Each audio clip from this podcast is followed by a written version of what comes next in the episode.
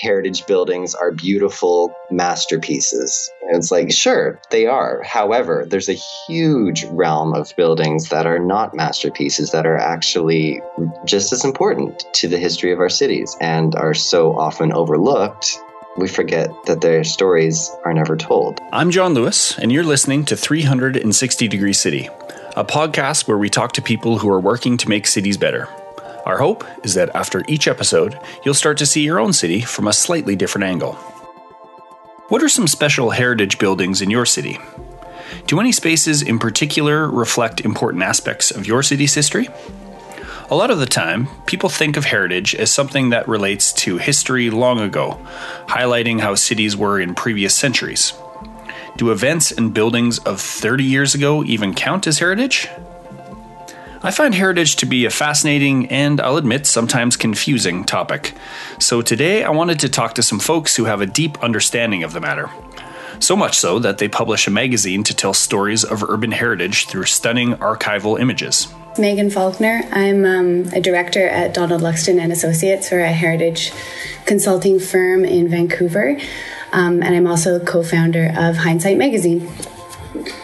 And I am RJ McCulloch, and I am exactly the same. also a director at Donald Luxton Associates and the co-founder of Hindsight Magazine. For the first 15 minutes of the conversation, RJ, Megan, and I discuss the meaning of heritage and how it relates to our values. After that, we dive into Hindsight Magazine, RJ and Megan's annual print publication. We recorded this interview just before the magazine was released. This latest issue of Hindsight looks at major events that transpired in 1989 and how they impacted the cities where they took place. The magazine takes you from Beijing to Berlin, stopping in Toronto, Paris, and San Francisco on the way. In our conversation, we talk about the key events that occurred in these cities back in 1989. So let's take a look back. How would you define heritage and you know those characteristics um, that's that we might consider in our cities and our communities that are being historically significant or having heritage worth noting? Heritage is a pretty difficult and very broad term to define, but at least what we understand as best practice today is recognizing those community values that that hold some importance to different community groups, whether it is a tangible or intangible thing. Um, it's something that defines and connects people to place and, and, ensures that there's a sort of there's this lineage between how we experience our neighborhoods today and how we experience them historically so it's it's maintaining that connection between the the present and the past and to ensure that we haven't forgotten where we've come from that's sort of just how we view heritage and it, it's again it, it's very it's broad it's open-ended but it's something that we try and and keep pretty broad and open just so we don't forget things that's hmm. one of the maybe criticisms of um, sort of the earlier heritage planning efforts of the 70s and 80s where it was very strictly defined and it was very architecturally based and it was very European quote unquote pioneer settler base from the here in the West Coast, the early 20th century mostly. And so we have this layer of heritage that is very, very um, closely defined as Edwardian era wood frame gated buildings built between 1900 and 1920 say so in the past you know 10 years or so it's really broadened and opened up so that we actually look at heritage as a much greater field of intangible qualities from different community groups that have been traditionally underrepresented in how we view heritage planning. And so it's it's actually been really exciting the past number of years where we're sort of realizing that, wow, we were quite myopic as a field, you know, 30, 40 years ago, but we're trying to reconcile a few of those differences now. Mm-hmm. And it feels like the public is has more of an appetite for that definition of heritage also. I can remember when we first started working in the field, people would say, "That's heritage. What are you talking about? It was, you know, it wasn't built that long ago." Um, but now we're seeing more recent places being recognized um, more formally. Like Vancouver Heritage Foundation does a Vancouver Special Heritage Tour, for example. The Vancouver Special is a house style developed in the Vancouver area. The houses are two story, box like structures with low roofs and balconies on the front of the house. With a practical and cost effective layout, they were built by the thousands between 1965 and 1985. when a number of years ago people would have said you're crazy. There's no value in, in Vancouver specials. They're just big, ugly buildings when, you know, there actually is a really interesting history to them and people are starting to value them more and it, and it's becoming more recognized. So yeah, that's been one of the best things about, um, about the field, working in the field in the past few years. Hmm. And, and I, I, you know, I can having been involved in, in projects that have um, a heritage aspect to them, you know, I, I, certainly, you describing a certain mindset or a certain frame um, definitely resonates from the built perspective, but also typically um, who the heritage people in a community are. There's a particular demographic that uh, is represented in that. Um, so, so I, I, can appreciate the the the shift um, in telling different stories and looking at different built forms and things like that. I'm curious is as that shift has happened, um, just really specifically, uh, has the language changed at all? Because I'm just wondering, you know, it, even as, as my understanding of heritage evolves over time, I still default back to your description, you know, sort of the Edwardian um, style and, and, those kinds of things. Has the language and the, how the conversation about uh, heritage changed over time as as the this kind of scope of the field has changed? Yeah, I think it definitely has. the The big shift has we've kind of defined as going um, from kind of architectural based, as RJ said, to values based, and mm-hmm. so. Um, values based is is talking about all the intangible values that contribute to a tangible place. So when we're dealing with, you know, our day jobs or working on heritage buildings, they're tangible places, um, but we're not really talking all that much about tangible qualities. We're talking about intangible things. We're talking about what happened there, um, who the people were, what was happening in the neighborhood at the time. So I think the you know the the language has always been there, but it's um, it's used more to describe an, a tangible place than than it was previously when it was just you know this is important because it's an example of this type of architecture. We're talking a lot more about um, the social history and um, you know the the kind of stories around what was happening there at the time. So I'm not sure it's so much the definitions, but it's just the use of words that weren't really used before to describe a place. Hmm, okay, because yeah, because oftentimes you can think about uh, physical form as a manifestation of uh, values and and ideals over time. So you know the the distinction of what's value what's valued in a community that's really dense versus a suburban, as one example. Um, but we, we had a we had a previous uh, a guest, an old an old friend of mine actually that uh, uh, he's Métis and he's an architect, and we were discussing issues around reconciliation um, and how uh, framed it in a way I'd never thought of. You know, like uh, the residential schools, uh, the architects were the folks that executed a certain value set. You know, the politicians may have had the ideas of assimilation, but the the, the people who drew the the infrastructure for that to happen were the architects, uh, acting with no mm-hmm. personal agency. They were agents of the system.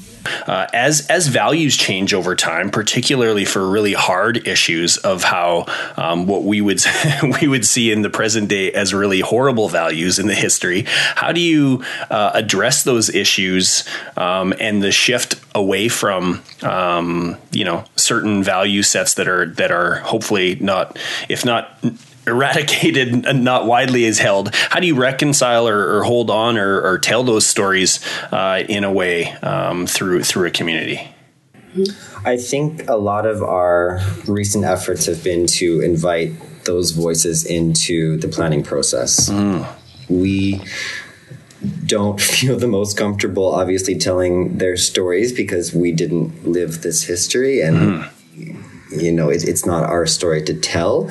So we, we generally make the best effort we can to invite them into the process to make sure that they are able to tell the story in the way that they they feel most comfortable with and that they're able to to have the most bandwidth to tell it. And so we try and hold that space for them and, and get them to use their own voice to tell their own story instead of us sort of just telling it the best we can, knowing that it's not our story to tell.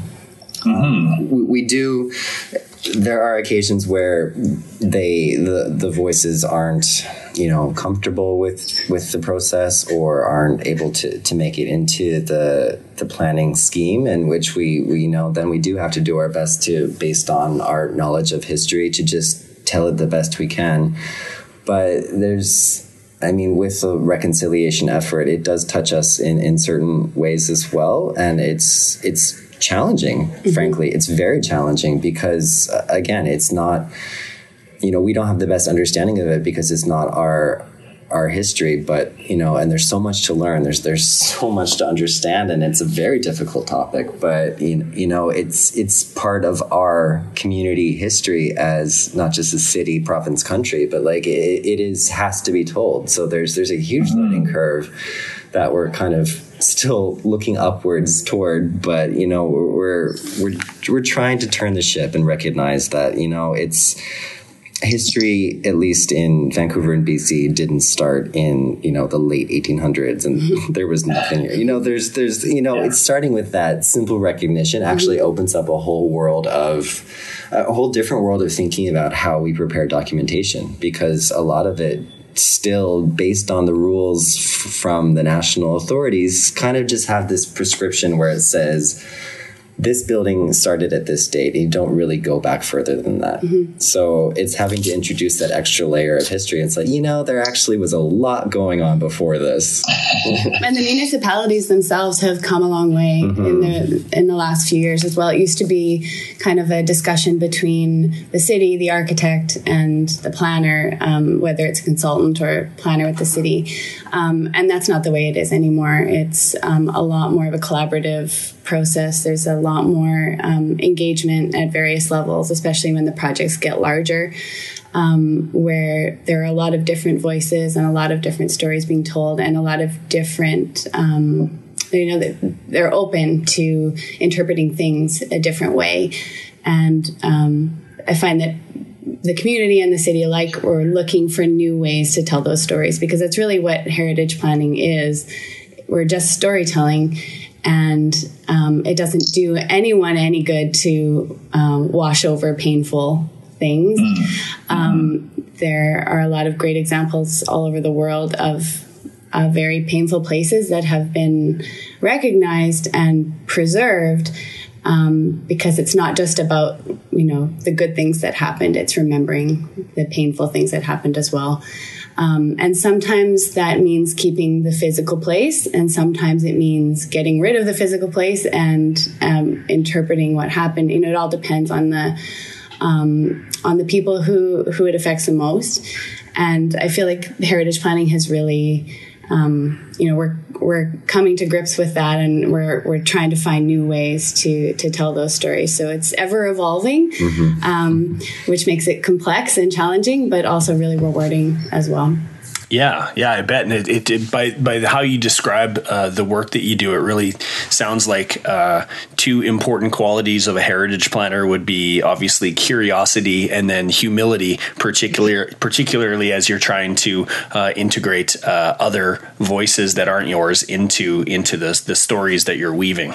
Yeah, I think that's very accurate. exactly. yeah. It's very yeah. easy to find um, yourself in a silo and become a historian for a very specific topic. And it's, mm-hmm. we actually come up against that a lot with certain um, approval processes where it's, you know, someone knows a lot about a very certain strain of history. And that's really wonderful that they know that. But then, you know, then there needs to be that conversation about, yet. Yeah, yes, there needs to be a little more open mindedness around other facets of history. So, uh-huh. yeah, it's um, that humility factor is something that again is it's it's coming to light much more the past few years, which is refreshing. But traditionally, it was very much you know in a similar vein to only architecturally stunning buildings from the early 20th century are important. you know, so now we're like, oh right, actually, there's a lot. I mean, that's that's a lot of what's really inspired us to start the magazine actually was was kind of a retaliation against the traditional fine grain heritage buildings are beautiful masterpieces. And it's like, sure, they are. However, there's a huge realm of buildings that are not masterpieces that are actually just as important to the history of our cities and are so often overlooked we forget that their stories are never told. So, mm. you know, it's just it's it's something that we've been exploring through the magazine, where it's kind of like those those uglier facets of our history. they're, they're not so pretty. You know, we started with the viaducts in Vancouver, and that was a very controversial decision to to remove them whenever that's going to happen. Um, but we, you know, we kind of took the counter argument that we don't think the viaducts should stay because they transport cars from point A to point B. That that's that's not exactly good for the city's history. However, they're the only tangible representation of the freeway fights that happened in Vancouver in the 70s. And if we lose those, are we going to forget that we had this freeway fight and that we became a 100% different city than than we were going to be starting in the 60s and 70s? Like mm-hmm. we you know, we did a little advocacy there saying like well you know we're literally tearing down our history in front of our eyes and i don't know if that's a benefit. It's it's a benefit from re- removing an quote unquote eyesore. However it is once again it's washing over a, an indeed painful part of our history in a very different sense of painful.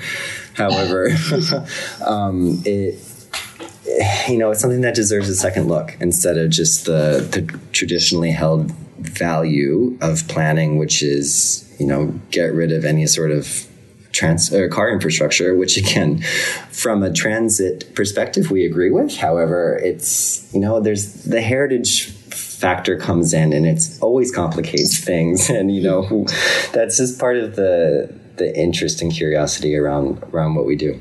Yeah.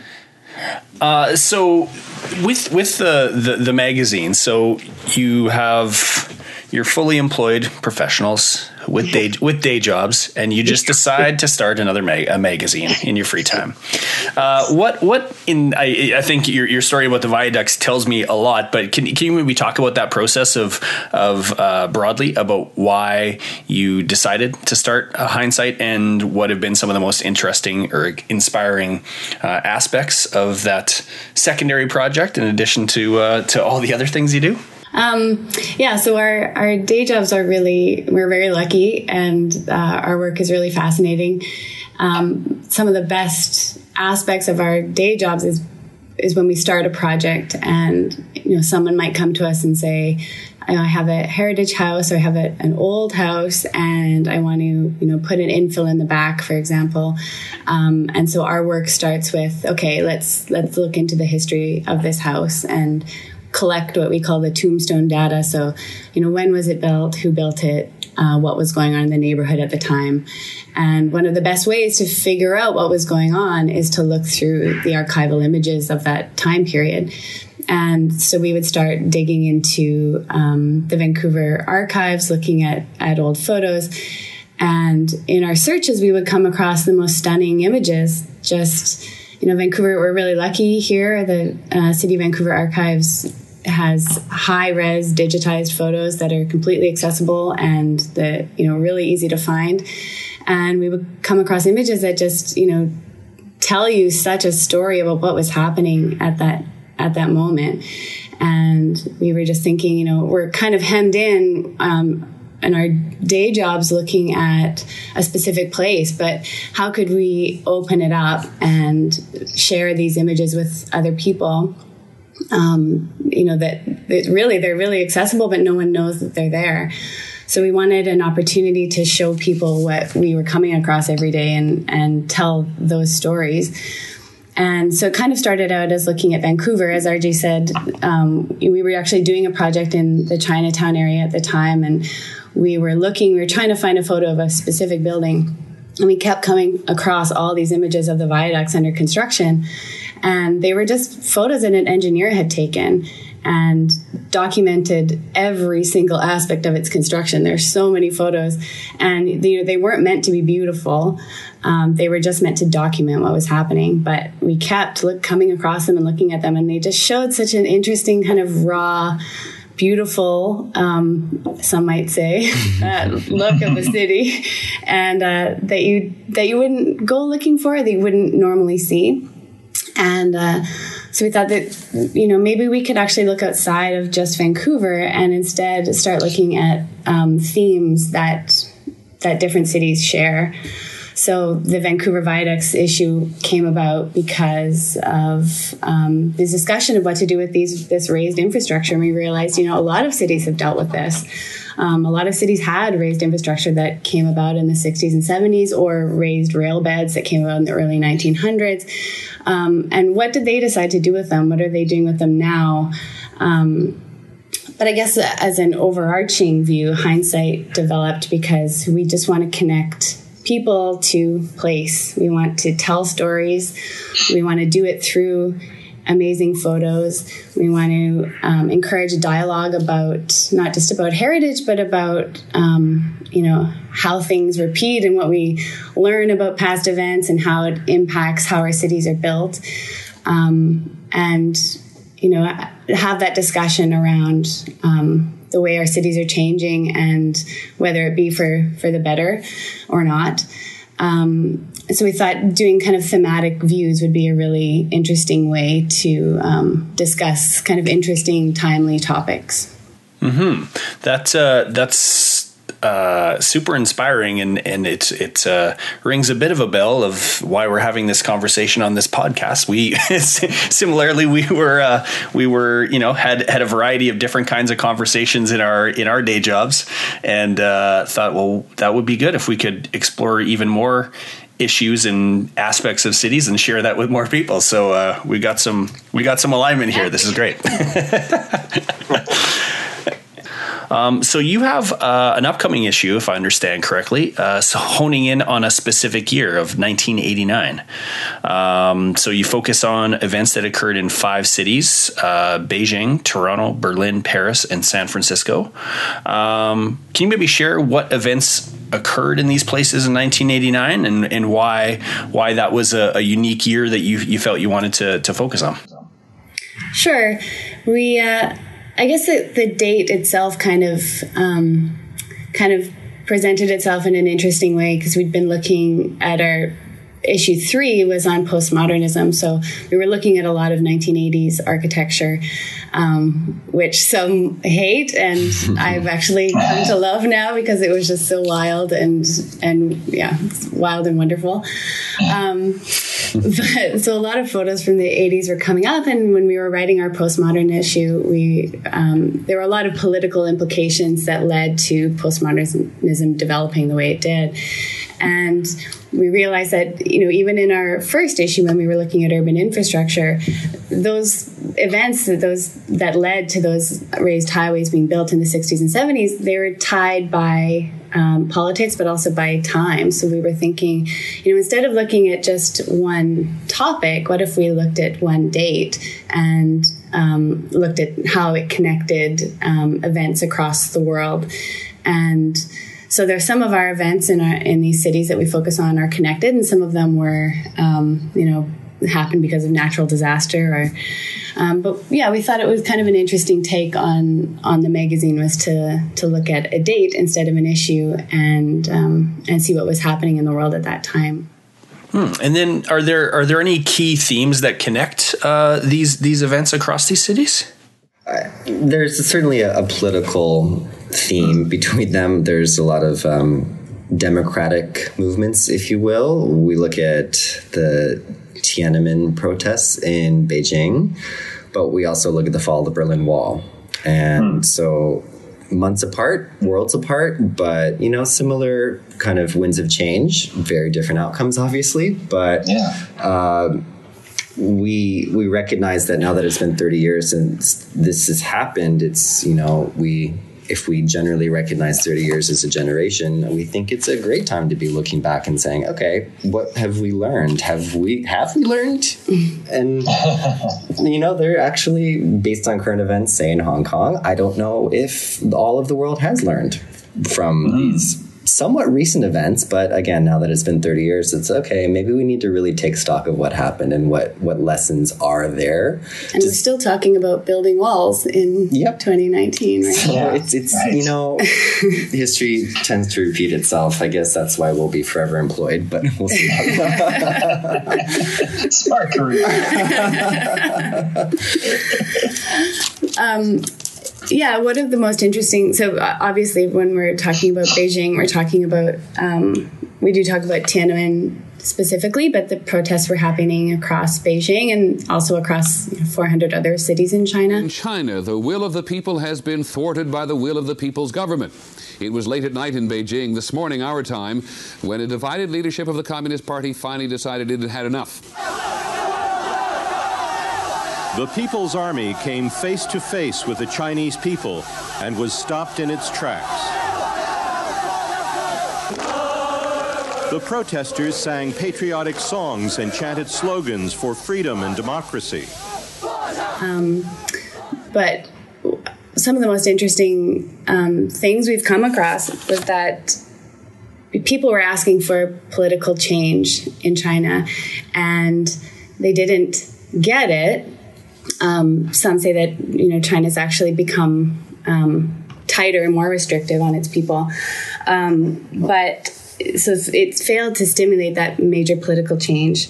Um, but the images that came out of what happened in Beijing in 1989 were really impactful on the rest of the world. So, mm. you know, someone in, in China today who may not have been born in 1989 um, were they to be shown the tank man photo that's become so famous it's you know one of the most powerful images of the 20th century. They may not recognize it. They may not know um, what happened. But other parts of the world, those images were really powerful. And it's been argued that what happened in Beijing actually helped to precipitate the, um, the revolutions of 1989 in Eastern Europe. So um, mm. there was that impact. And, you know, Tiananmen is the largest public space in the world. It holds a million people. It's you know it's immense. Um, and though the changes in Beijing following the um, the massacre there weren't as tangible as they were in other cities, um, that place holds. I mean, it's incredibly significant because of its ancient history, but because of its modern history, and not just to people in China, but to to everyone else, to I mean, I went there in 2002 or three, I guess, and um, you know, it's it's an incredible feeling to stand there. It's just the scale of it is so massive, and so yeah. you know, it's not something. Um, I was used to, especially coming from um, small town Alberta. You know, it just, just it was just like it blew my mind. Um, but then also coming there with the knowledge of what had happened, that's very powerful. And uh, so, yeah, we thought that Beijing would be a really interesting city to look at in 1989. That was such a such a huge event and such a well known event across the world. Um, and we sadly couldn't find any available photos that we could use from 1989, specifically in Beijing. But uh, the photos that we did come across are so stunning uh, from the 80s and, yeah, I guess mid 80s, early 80s. Mm-hmm. Um, that are just candid shots of the city and of the and of the people and um, yeah so that was that was a really fascinating one a little bit haunting too to look at them and realize that just a few years later you know this this horrible event would happen but again i mean that's the whole point of our magazine is to sort of provide a bit more context around these events that are generally well known, but there there's maybe not a lot of imagery around, or just you know mm. just that extra bit of historic context that sort of shapes your understanding of, of a time and a place. And I think it's been uh, we inspire ourselves constantly with every different issue, which is like, oh my gosh, I wish we could do this all day, every day, but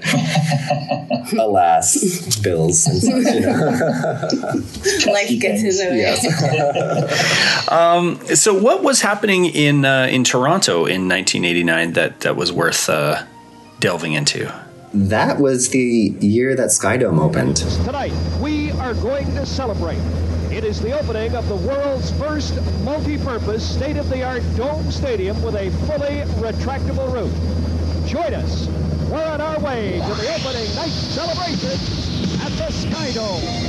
And we think most Canadians probably know what Sky Dome is. Mm-hmm. if not, we shall find out.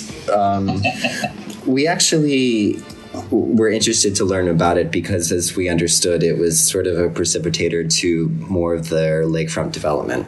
And mm-hmm. um, as we have mentioned, when we started looking the Gardiner in our first issue, we sort of realized that Toronto has always and continues to work on their lakefront access issues and you know they, they have a long way to go but it keeps it interesting for sure over there um, but we we saw skydome opening and that was sort of after the cn tower one of the major implications to show that there was a future in Toronto beyond its industrial transport oriented lakefront. And it, while there's a big argument, Jane Jacobs made it probably the best, saying how convention centers, stadiums, buildings like this are ultimately city killers because they're they're they're large scale. They just drain street life. They're not exactly good building blocks for a city. But in this case, we see that actually maybe it was a a pretty good indication of what Toronto could be because it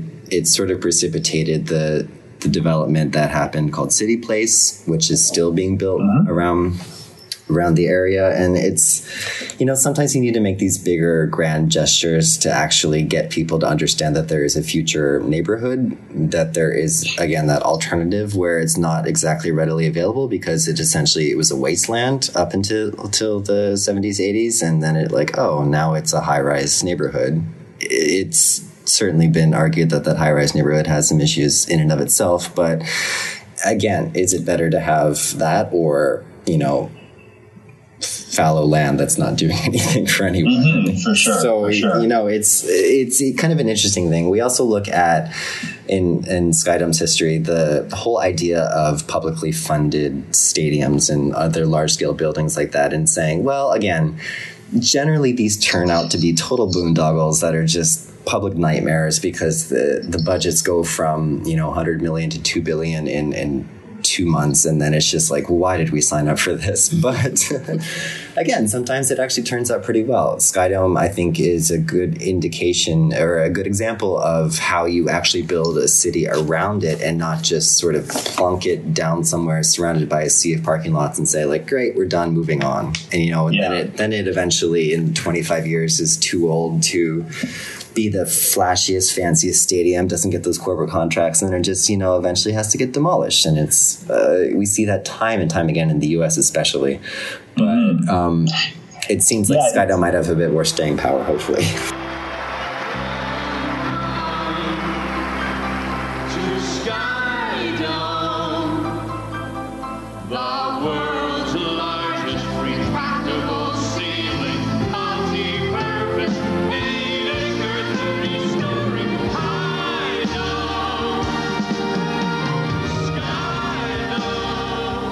Yeah, yeah, it's it's interesting. On a on a personal note, next year will mark the completion of a a, a multi year project with a, a planner friend of mine to see every major league baseball park, and so and so oh, we've uh, you know, and I used to go to school in Toronto. I've been there a bunch of times um, to the Skydome, but it's uh, it's interesting to observe the evolution of baseball stadiums in particular, where you have uh, the Wrigley Fields and the and the Fenways that are in the fabric of a community built in 1914 1918 how it moves then to the the the giant stadium with the parking lots that most of them are gone um, and then how it kind of came full circle. Like skydome was the the first of kind of new era ballparks, but it was it's kind of like in between the the big massive thing that stands on its own or being integrated into the fabric of a city. Um, it, and it and it it definitely is a marker. And then when Baltimore built uh, their stadium, that marked a, a new stage of evolution where they're really quite thoughtful in terms of how do we integrate this into the fabric of a city without being this boondoggle from a from an urban life perspective. Uh, and then the and then we'll see where where it all evolves because the latest uh, stadium uh, in the major leagues was Atlanta. I think that was two years ago, and they're way the hell out in the suburbs, and they've built a town center around it, but it's not in the central part of the city. So it's uh, it's been really interesting from a from an I'm I'm actually a pretty passive baseball fan. I just like going to baseball games and having beer and hanging out. But it's uh, from an urban nerd perspective, it's been really interesting to see uh, how these places fit. And Skydome is a bit of an anomaly because it kind of sits in between eras of, of urban development. Yeah, I, I mean, I, we we think it's aged quite gracefully as well. I mean, when you look at it from the outside, it doesn't exactly look like it's 30 years old already, and it's just Yeah. the technology was quite advanced for the day, and it's just mm-hmm. it's. You know, we again, we hope it sticks around for a while because you know enough money was spent on it, and you know it, it's just And it's become a landmark. Yeah, exactly. The fact that we still call it Skydome and not Rogers Place, I think, is also very telling. I know that's that's an important distinction I make with people who call it that. I say, don't you mean Skydome? I don't think anyone's really keen to call yeah, it Rogers. exactly. yeah, and personally, again, it'll always hold a special place. I hope it's there forever because I saw my beloved Saskatchewan Roughriders win a Grey Cup there, so it's all good for me. um, okay, so so you, you touched on on Berlin, and I think that's obviously 1989 in Berlin is a is a pretty well known um, uh, monumental year for for that city and that that part of the world. These are the sights and sounds of the continuing celebration of Germans about the symbolic tearing down of the Berlin Wall. What about Paris and then San Francisco? What what was going on in those cities that uh, that really drew you? Uh, Paris was really interesting. We we actually just touched on it on our first issue, not knowing that we would do it here in issue four. but was um, the President Mitterrand instituted a project called the Grand Projet, which was a, just this big architectural campaign of building these huge public works that would sort of redefine the face of Paris and sort of in his mind, bring France back to greatness. And it was certainly a lofty goal there. But um, his view was that through these wonderful architectural projects that Paris would sort of shine brightly again and that like you know after most cities in the 60s and 70s suffered through some challenges whether it was suburbanization or just a lack of investment. So I mean it seemed like it was coming at a good time to reinvigorate the, the urban landscape of Paris. And so eight architectural commissions were a part of the program, even though a few of them were started with his predecessor. He doesn't exactly make make that clear, but it's pretty clear in the history books now. Funny how that works. yeah, interesting how it sort of becomes the. This was my idea. Yeah, well, this was always my idea, even though it was already under construction. Um, we see the the Louvre pyramid is probably the most well known the project that came about with this program, and I. M. Pei designing that in the early '80s and finally completed in '89. So the Louvre Pyramid was completed in 1989 to mark the bicentennial of the French Revolution of 1789. It was designed by Chinese American architect I. M. Pei and commissioned by the then French President uh, Francois Mitterrand.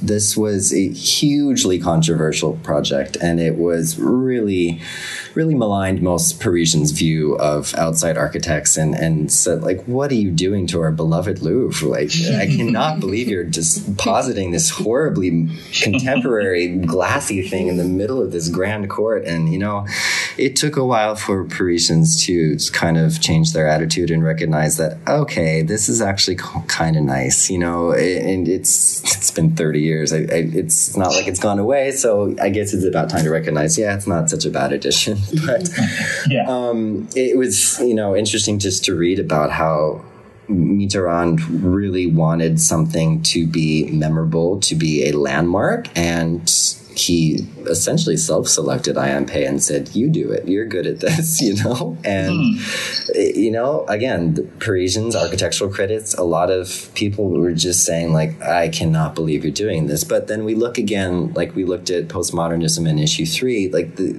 this political era of, you know, it's it was a really interesting time in the 80s when you're kind of moving away from that traditional mindset of modernism as was understood through the whole post-war era to this sort of you know more futuristic outlook where it was like you know ooh glassy flashy you know like not not traditional in any sense of the word. And and sort you know pushing the envelope essentially. And so well, we wouldn't call the Louvre Pyramid postmodern. It's we would just call it, I think, contemporary. But it is such a grand gesture that, like, if you've been to the Louvre, you'll always remember that that was there. And again, just like Sky Dome, it's like it doesn't exactly look 30 years old. It's aged pretty well. And um, some of the other projects, there's the Grand Arch in La Défense, which is sort of a contemporary iteration of the Arc de Triomphe, and um, again, kind of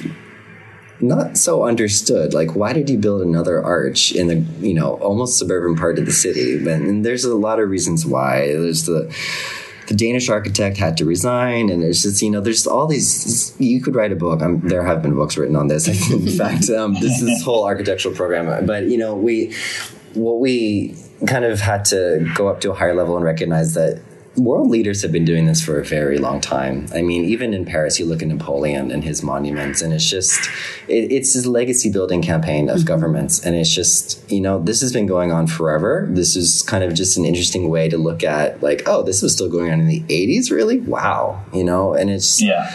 like, I can't believe we spent so much public money doing this, which is essentially just to make sure that Mitterrand was never forgotten, you know? and, mm-hmm. but, you know these the what was actually produced for that program they're really great spaces they're very they're good urban city building um, spaces that ultimately did contribute to the public sphere of Paris. And again, they've almost all aged quite gracefully, and they're they're quite lovely. And is it such a bad thing that we kind of spent a lot of money on someone's vanity project? Uh, I don't know. you know?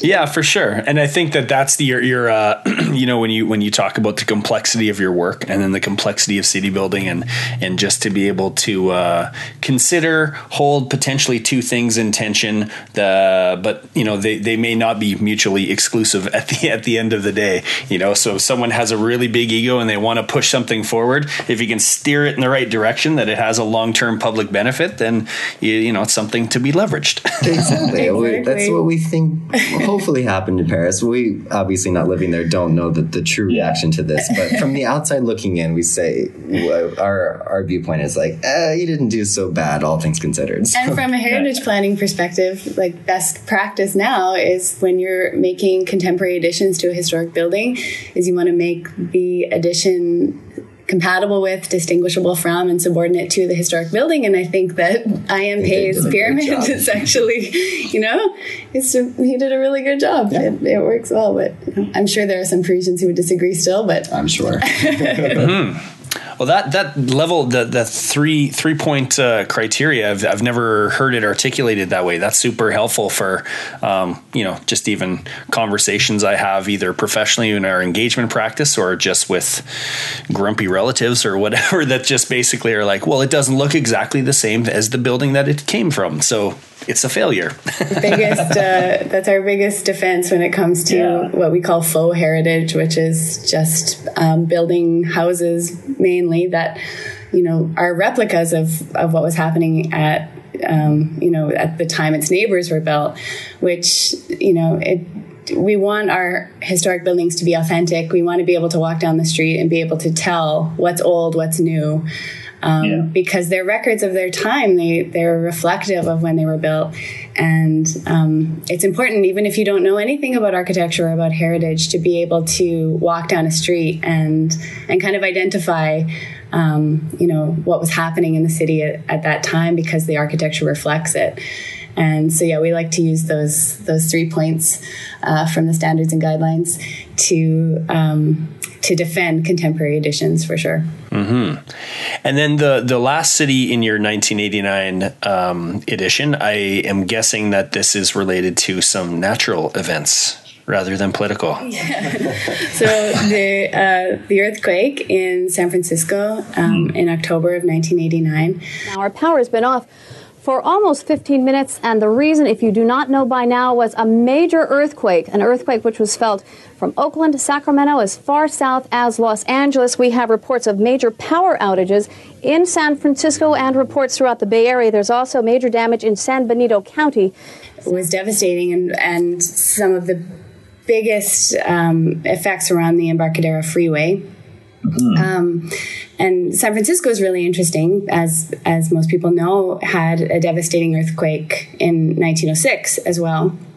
Um, one of one of the interesting things that we came across in our research was that a year previous, 1905, the city had hired an architect to uh, do a municipal plan for them, and it basically involved redesigning uh, the streets and the city to make it more beautiful, more scenic. Hmm. And then this earthquake occurred, and a lot of people were killed, and a lot of, um, buildings came down. And instead of kind of going full tilt and using that new plan, um, the city chose speed over beauty, basically, and decided just to build the city back up um, in the same place it had been, um, specifically the downtown, like just build things up as quickly as possible because they didn't want to lose pace with um, what was happening in other parts of the West Coast. They didn't want LA to catch up to them. San Francisco was a huge um, center at that time. And so they in, they just said, let's just go for it. Let's just build as quickly as we can and get back in business. Um, so in 1989, um, when the earthquake struck, um, it kind of gave the city the opportunity to um, change some of the things that had happened.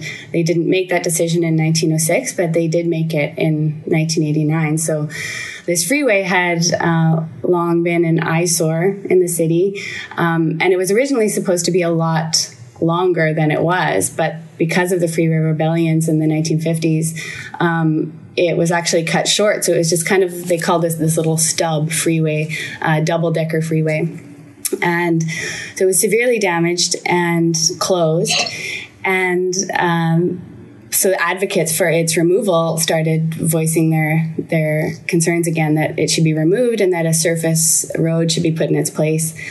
Um, but what's interesting now is when you when you read articles about it, it's like, oh yeah, that was a no brainer. Tear it down, put this this surface road in with streetcars, and plant it with palm trees, which is what ended up happening. Um, but when you go back to the to the record of the time, to the newspapers uh, that were coming out in in October, November of 1989 um, the community was really strongly advocating for them to be either fixed or torn down and replaced exactly as they were because there was a lot of concern about losing business from all the traffic that was coming in, uh, specifically to Chinatown at the time. And um, they were bringing up this vote that had happened in 1986 where uh, I think the mayor at the time had a cake constructed, uh, a 64 foot long cake or something of the Embarcadero Freeway, and she smashed it with a mallet to show how much she hated the freeway.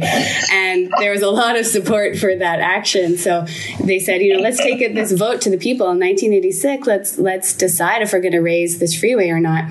And they were shocked that the community voted two to one to keep it and they thought, mm. oh, that's you know, it's not what they were expecting at all. And uh, it turns out that it, it came out of this fear of a loss of business, but also um, skyrocketing property values and uh, they were worried that there was a you know some collusion going on with environmentalists and and downtown property owners and um, so the the story around it is actually a lot more interesting than kind of the um, surface level research would would indicate. Um, but fortunately, they did decide to remove it, and and now that area of San Francisco is incredible. The the views of the waterfront front aren't blocked anymore, which you know a lot of people say is a cardinal sin in San Francisco. Don't block the views of the water. So why would they put a, a double decker freeway there in the first place? But um, so, so the result is that they were kind of given a second chance to to change what had happened, um, what they built in the 60s and 70s as a result of of the earthquake. Huh.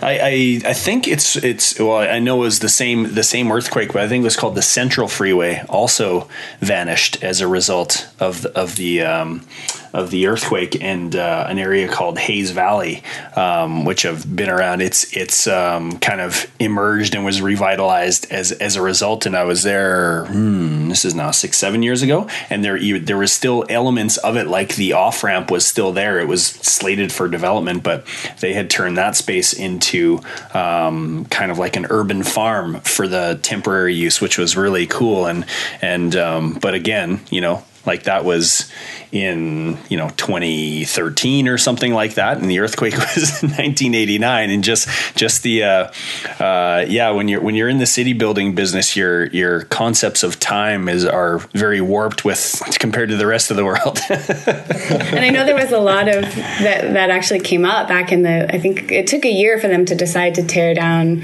um, the freeway, and then you know a while longer to decide that they weren't going to rebuild it.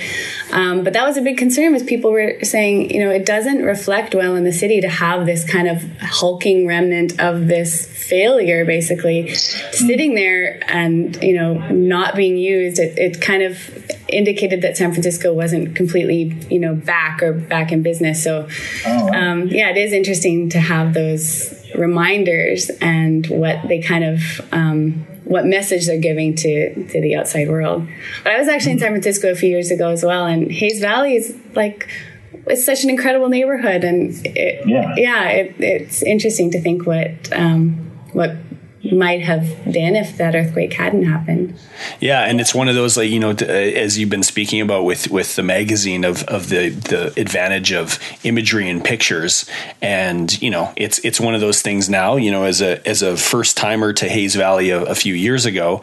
Um, you know you couldn't conceive of a free double decker freeway going through the middle of it so you need to look at a picture and go oh my god this lovely urban open space was not this lovely urban open space always okay so we have uh, one one last question for you that uh, we ask everybody that that comes on the pod um, can you each share a city that you love and why you love it oh my gosh I got mine already. You do? I do. Do you want to go first? Sure. um, Tokyo for sure. All right. It is.